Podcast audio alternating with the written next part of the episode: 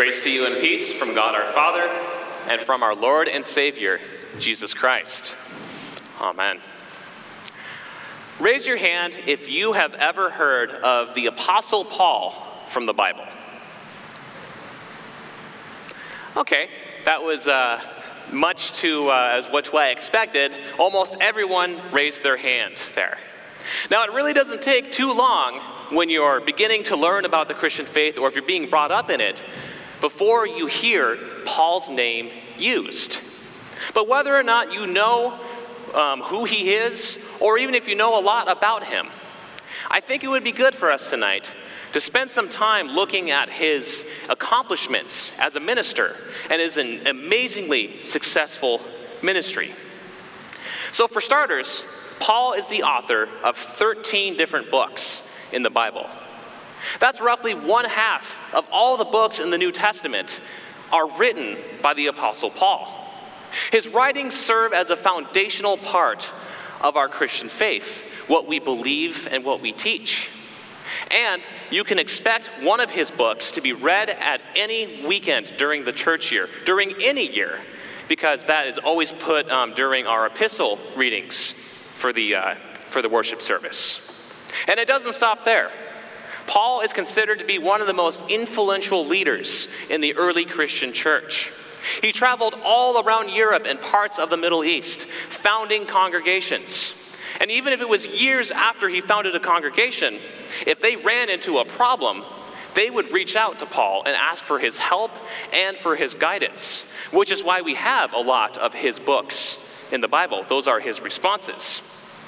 Paul is also directly responsible for the conversion of thousands of people in his lifetime to Christianity. He went to crowded marketplaces, he went to temples, he went to synagogues, he would go anywhere where people would listen to him. And that they did. Crowds of people would gather around Paul and debate with him and listen to his sermons and his teachings.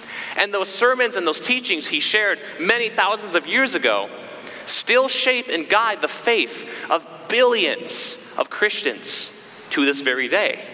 It's happening right now, actually, as we speak. From a perspective of faith, Paul is an amazingly successful Christian, church leader, writer, and missionary. Perhaps the most successful one who has ever lived. He was truly a pastor like no other, a Christian completely and totally devoted to the faith. He accomplished so many things in his life before being killed on account of his faith. You see, back in his day, other church leaders would look at the experiences they had in their ministry and use that as a way to brag about what they have done. They would talk about the hardships they, would, they endured. They would talk about the visions they received from the Lord and the other people that they brought to faith. Kind of like trying to build a, a resume to make other Christians and other churches impressed with them. But Paul, the most successful one around, didn't really seem to fixate on the success of his ministry.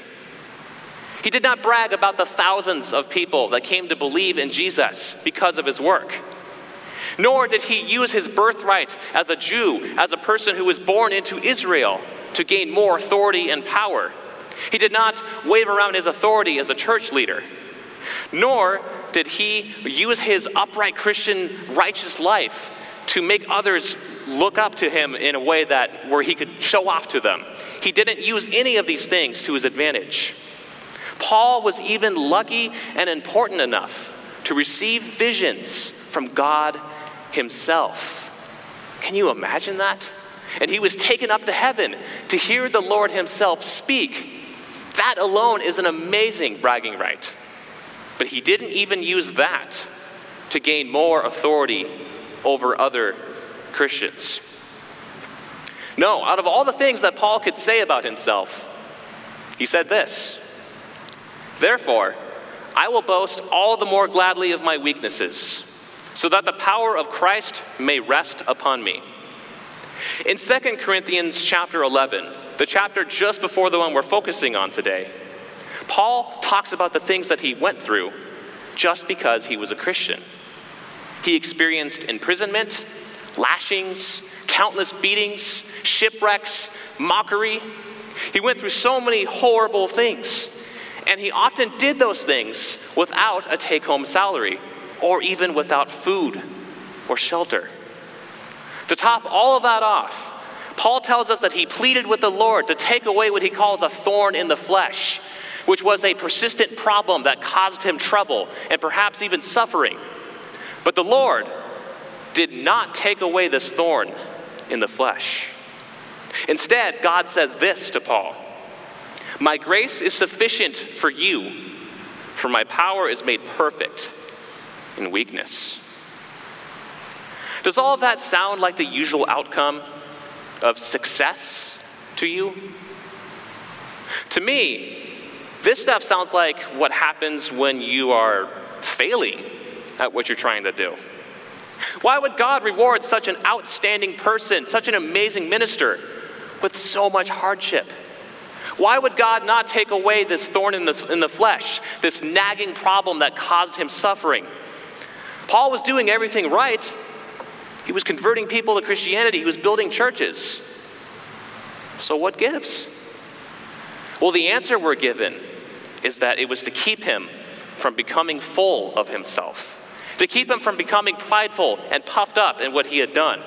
So in other words, God gives Paul this thorn in the flesh to humble him, to remind him that he must rely on God, not his success, not his amazing ministry, because it is from God that Paul finds salvation, peace, and fulfillment, not his own accomplishments and success.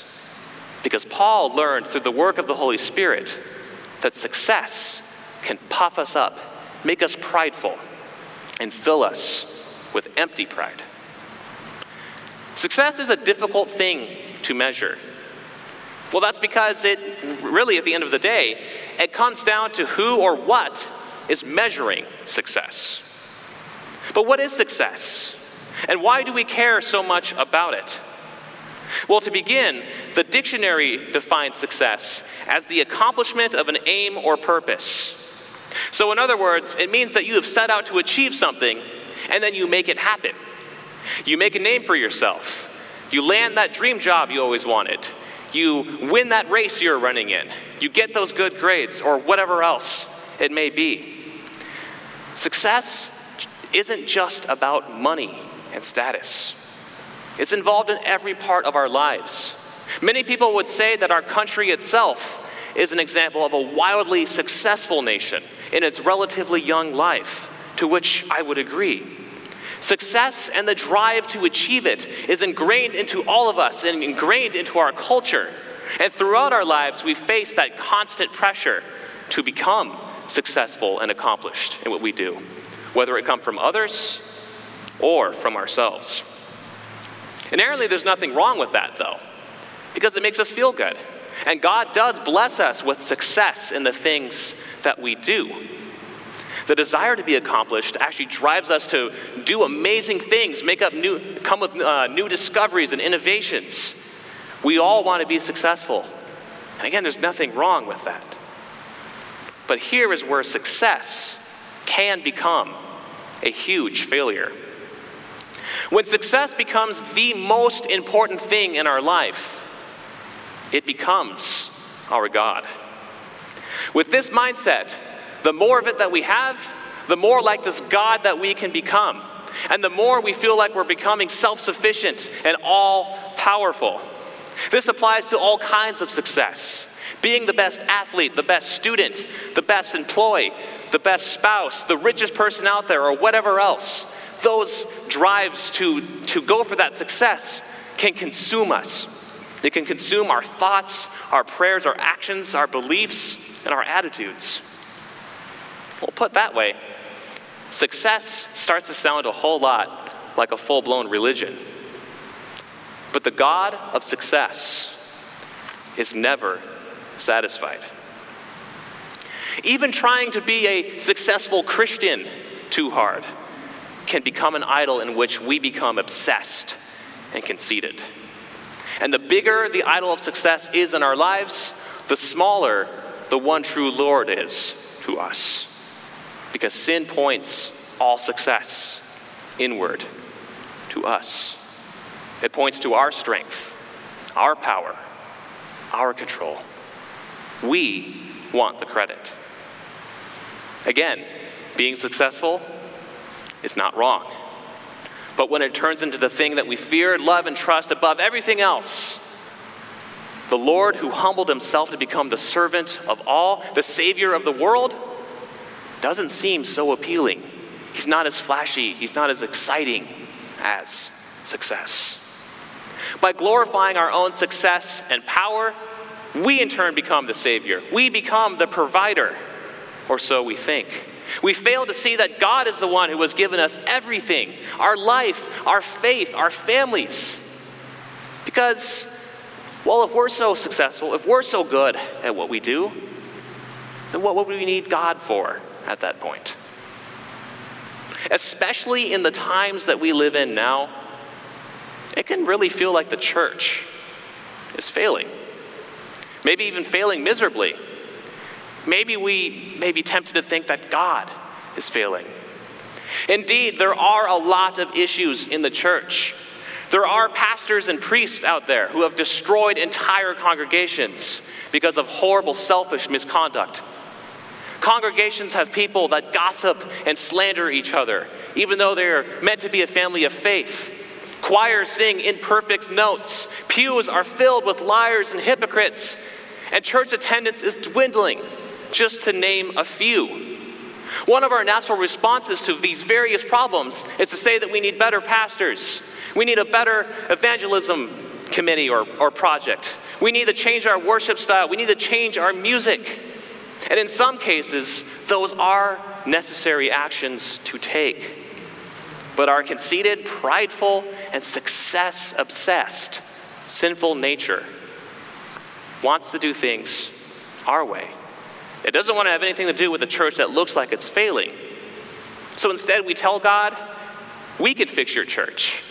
Hand it over to us. Let us do it our way.